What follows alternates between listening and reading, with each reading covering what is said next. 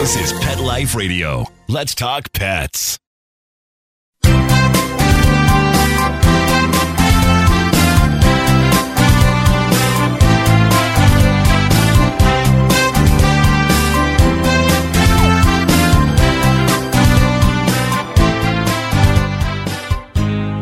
And good morning, good afternoon, wherever the case may be. We're here live with Dr. Jeff Werber here, host for the next 30 minutes on Pet Life Radio's live call-in radio show, Ask the Vets with Dr. Jeff.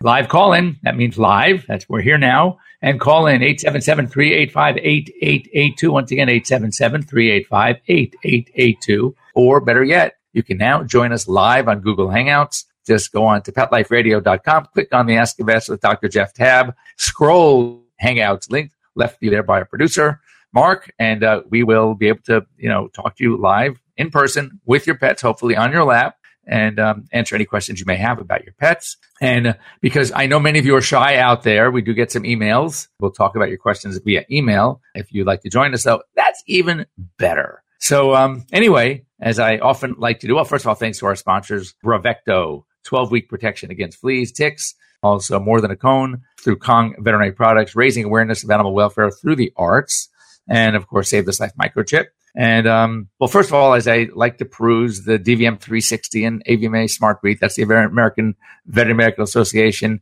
and the American Animal Hospital Association news. I like to uh, just share with you some things going on, things that are that are sort of making kind of headlines, important stuff. One thing that I knew what's going to be coming, I, we're still anxiously awaiting more information, but all about cannabis and pets. That's right, marijuana and our pets. What is the deal? You know, I just saw something on the news last night that, you know, there are states that have already legalized. Here in California, supposedly after January 1st, 2018, we will have legalization. I've heard there's some hangups going on in the state legislature right now, so I'm not sure how that's going to pan out. But I know that uh, in Colorado, of course. I mean, I, when I was in Aspen, oh, about a month, and a month and a half ago, you walk into these pot stores, and it's like it's like yeah, there are like sixty different varieties. Yeah, it boggles your mind. And so now there is a drive-through cannabis pot market in Las Vegas where you can literally who needs McDonald's or Burger King when you could drive up.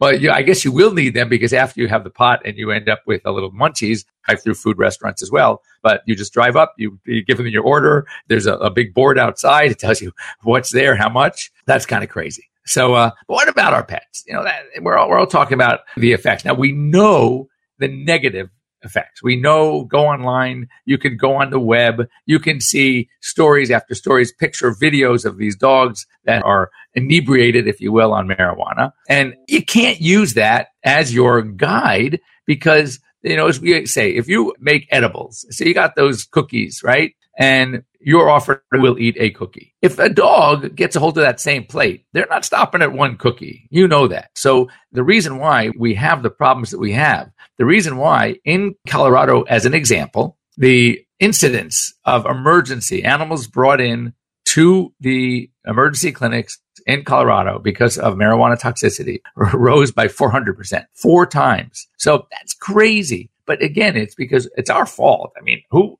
who offers their dog a whole plate of brownies or a whole plate of cookies or whatever cupcakes, whatever the edibles are going to be. So of course they're going to eat the whole thing. So that's why these animals were really high.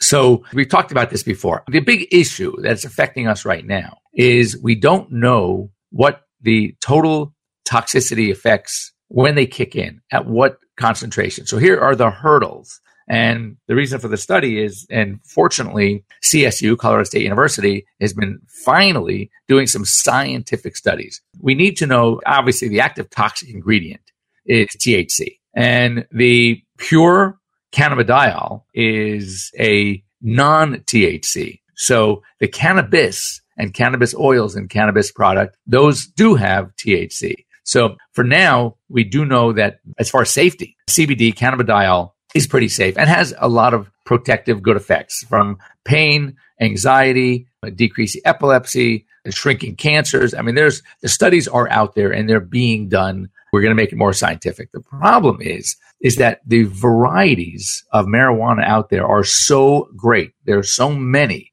and each one with their different percentages and amounts of THC, this system has to be organized in such a way that we know that we'll be able to predict or have scientific research showing what amount milligram per pound, milligram per kilogram of THC is going to be detrimental to pets. It's going to start causing some toxic effects. And it's very difficult to start studying the beneficial effects until we know the toxic effects. Now, we do know the LD50. The LD50 is the lethal dose that the dose of marijuana that 50% of animals getting it will die. And that's pretty heavy dose. That's that's like three grams. And we're talking about milligrams. We're talking about grams per kilogram of body weight. That means a 20 kilo dog, 45 pound dog, right, would have to eat 60 grams of marijuana. That's pretty bad. No one's going to leave around 60 grams. Oh, no one's going to own 60 grams. So that we know, but we don't know as far as just what some of the normal regular toxic effects are and when they start kicking in. So that's where it becomes an issue. And until we know that, then it's going to be very difficult to study the beneficial effects. We know they're out there. We know from the human side, but obviously dogs are different, pets are different.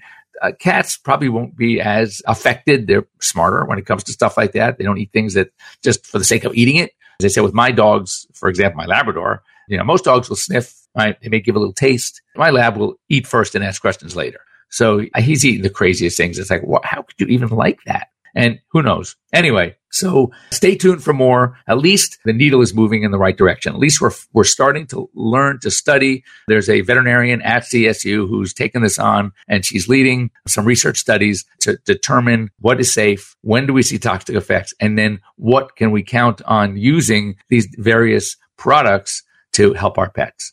We do know that many dogs, for example, vomit on certain pain medications like, like opiates. And so we don't want that. So if there are some proven beneficial effects to using cannabis products that can help reduce pain without the side effects, if anything, make them feel better, then obviously that's a great thing that we can add to what we do when it comes to our pets. Now, this I've known before because I've treated snakes before that have had this happen. And as many of you, I don't know, show of hands, how many own snakes, right? But they're actually pretty cool pets. I know a lot of people are afraid of them, but there are really a lot of cool non-poisonous. Let me, let me just clarify: non-poisonous snakes out there. And um, so one of the things that that people do is they think, and it's true maybe to a degree, that snakes like to eat live prey. So what do they do? They take these two mice, rats, whatever, depending on the size of the snake, and they put them in the cage. And before you know it, the snake will strangle and eat one of them. They eat these things whole. But then they're satiated for a while. You know, they only have to eat every few days. So it's like, it's not, they don't eat everything at once. And they're smarter than many of our dogs that will gorge themselves. So all of a sudden, so now you have this remaining rat or mouse uh, some sort of rodent in the cage, right? In the, the, the terrarium with the, with the snake and it's starting to get hungry. So what does it start doing? It starts nibbling on the snake. And I've had these snakes come in with multiple lacerations, multiple around its whole body. And it's not an uncommon problem, meaning it's actually pretty potentially common. So we do know that happens. And the recommendation is by this uh, expert, this uh, who does exotics, is you're better off with going pre-killed prey.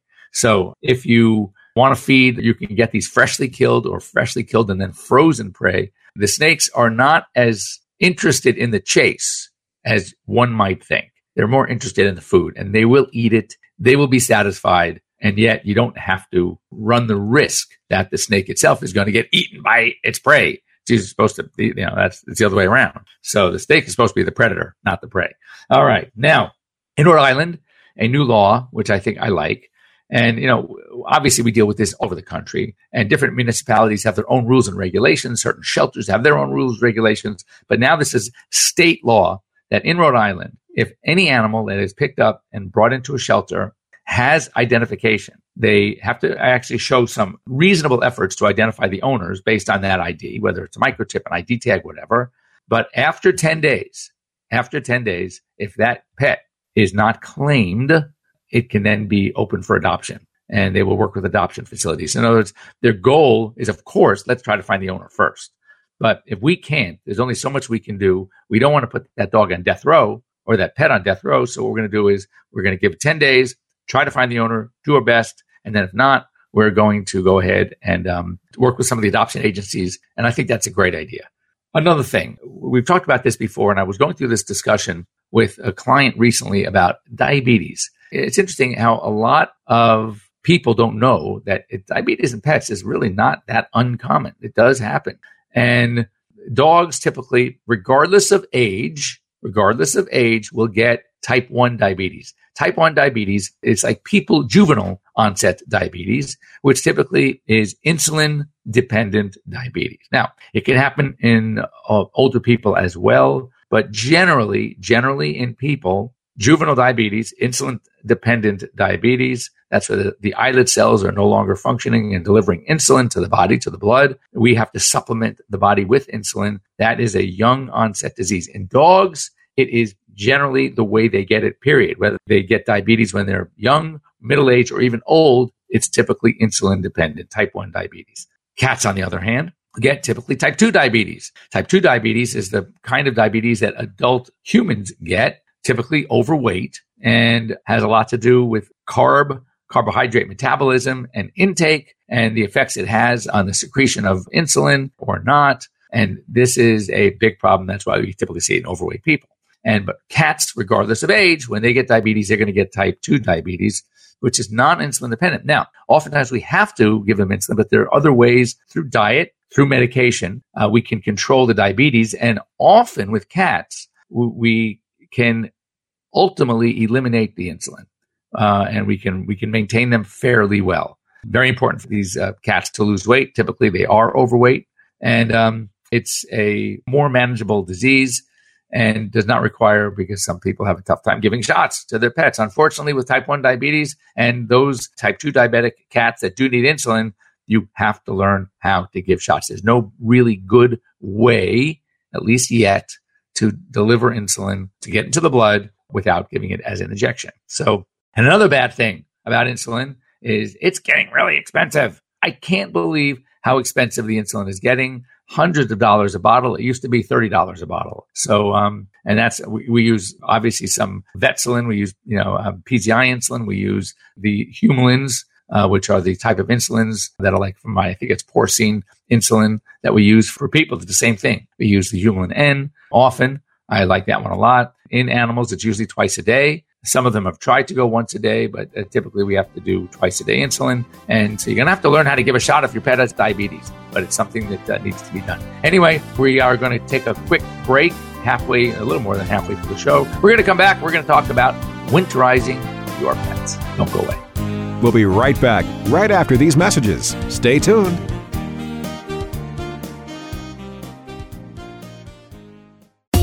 As a dog, I know a lot about fleas and ticks, so trust me when I say no other tasty chew protects dogs as long as Bravecto. One Bravecto chew keeps fleas and ticks away for up to 12 weeks. Be a good human and ask your vet about Bravecto. Bravecto may cause vomiting.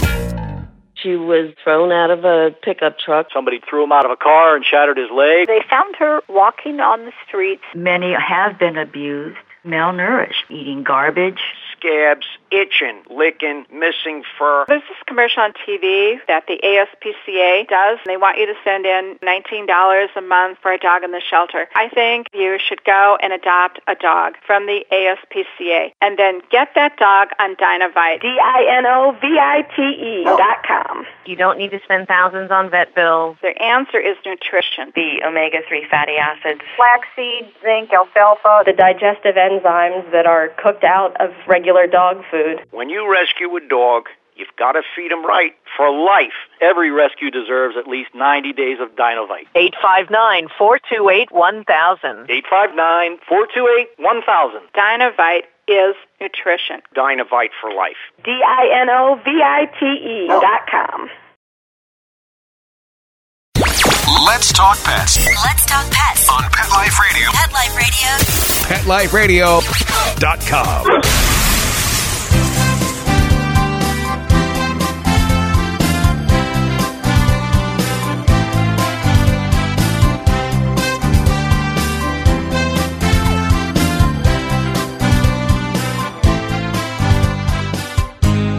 And welcome back. You're here live with Dr. Jeff Werber, and I wanted to just uh, spend the next uh, several minutes talking about winterizing your pets. It's getting colder out there. Um, as I mentioned at the beginning of the show, not necessarily in all places of the country, but I know back east and in the Midwest, it's starting to get a little chilly. And I, I, think that just some pointers when it comes to our pets during cold weather. First of all, just like they need shade from the sun and the heat during summer, they need it from winter as well. In fact, sometimes with wind chill in many places, it is brutally cold. So if you are have a dog that's an outdoor dog and you're going to leave him outside during the day or especially night, I mean, I'm not a big fan. I think that in cold weather, dogs should definitely come in at night, a mudroom or kitchen, someplace, but make sure they have ample shelter. And if you have like a dog house or an area, get some sort of outside heater. That's very important because it gets really, really cold for these dogs. Water. They need water all the time. And yet what happens in freezing temperatures? The water freezes. So again, very important to come up with something. There are heated water bowls that you can find that will keep the water from freezing. There are, I've seen some water bowls that, that are double packed. They're like have a, of a hollow a center filled with like an antifreeze. So it's almost like a reverse thermos. And so it will also prevent the water from freezing. I think the heated bowls work better. Again, if you uh, have, if they have access to a warm area through like a doggy door into a garage or to their dog house, then of course keep the keep the water in there. But the wind chill is really brutal. How about their feet? A lot of dogs get irritated, and especially in municipalities that put chemicals down on sidewalks and streets to help melt snow. Those are very irritating to dogs' feet. So you might want to find some booties. Dogs can get frostbitten. And so booties will, will certainly help. You could find them online. They have them in stores, just anything that protects the dogs from the elements outside. And if you don't have that or your, your walks are short and whatever, when you come back, make sure to check their feet, wash their feet down, rinse them. That itself is uh, very important. Now, for when it gets really cold, and just like with people, and even the Arctic breeds, obviously they can handle the cold better than many. However, they handle it well when they're moving. So it's very important that don't be afraid to take your dogs out in cold weather. As long as they're moving and running and they're getting to get their blood pumping, they'll do okay. They can do okay. The problems mostly lie when they're forced to sit in one area in, you know, without shelter from the wind and it's cold. That's a problem. Another issue. Don't laugh at small dogs that are out there walking the streets with their sweaters because it's interesting concept. But the smaller the dog, the larger their body surface area is related to their body weight. So it's like an inverse relationship. So these little dogs, especially like little poms that have, they have hair, but it's like very fine hair, chihuahuas, little dachshunds, any of these small breeds that are outside, they will easily lose a lot of their own body temperature to the outside cold. So, in order to protect them from the cold, it is actually critical. It's recommended that you dress them in some sort of outer wear, outer gear because they need it. The larger the dogs don't need it as much. And as I said, as long as they're moving, I mean, I, when I go to the snow, I do a lot of snowboarding. You see dogs running around and having such a blast and they're chasing balls. As long as their heartbeats are going, they're playing, they're moving, they usually do well. The part that bothers me the most is that people don't take the necessary precautions during the day or night, especially if they're going to leave pets outside. And again, it's the protection from the wind, the wind chill, it's the cold weather, it's the water, that the freeze, frozen water does not do them any good. So just think, if it's less than 32 degrees out there, that water is going to freeze. So better yet, come up with a way to uh, protect that water, protect them. And if they're going to keep them outside again, I always am a fan of some sort of exterior heating. In the midst of a major storm, I would, of course, try to keep your pets inside. They would prefer it. And uh, I think it's a well, I know, I know it's a lot healthier. It's a lot better for them. So, um, anyway, that's what we have time for. We are at that uh, half hour mark in the show. So have a great week, everybody. We will talk next week about it's getting close, but the holidays are coming, starting with Thanksgiving. And we have to mention some of the do's and don'ts when it comes to food and the junk that our pets are allowed to get a hold of and the uh, people coming over and excitement. So um, I often will talk about, and then as we get closer to uh, Christmas, we will and Hanukkah, we will talk about decorations. And yes, they're great, but there's some warnings we have to give you when it comes to holiday decorations as well. So anyway, thanks for joining me here on Pet Life Radio's Ask the Vet with Dr. Jeff. Thanks to uh, our sponsors, Save This Life Microchip, Bravecto, and More Than a Cone. Uh, thanks to our producer, um, Mark Winter. And if you need to get a hold of me, if you'd like to ask a question and you were shy, easily to get, easy to get a hold of me, just send me an email to Dr. Jeff at petliferadio.com. I will answer it. I will share it with our listeners on the show the following week. And uh, just think any question you have, I guarantee it's not unique to you. There are others out there that have the same question or having the same problem, the same issues, and would like some answers. So don't be shy. All right. Have a great week, everybody. See you next week. Let's Talk Pets every week on demand, only on PetLifeRadio.com.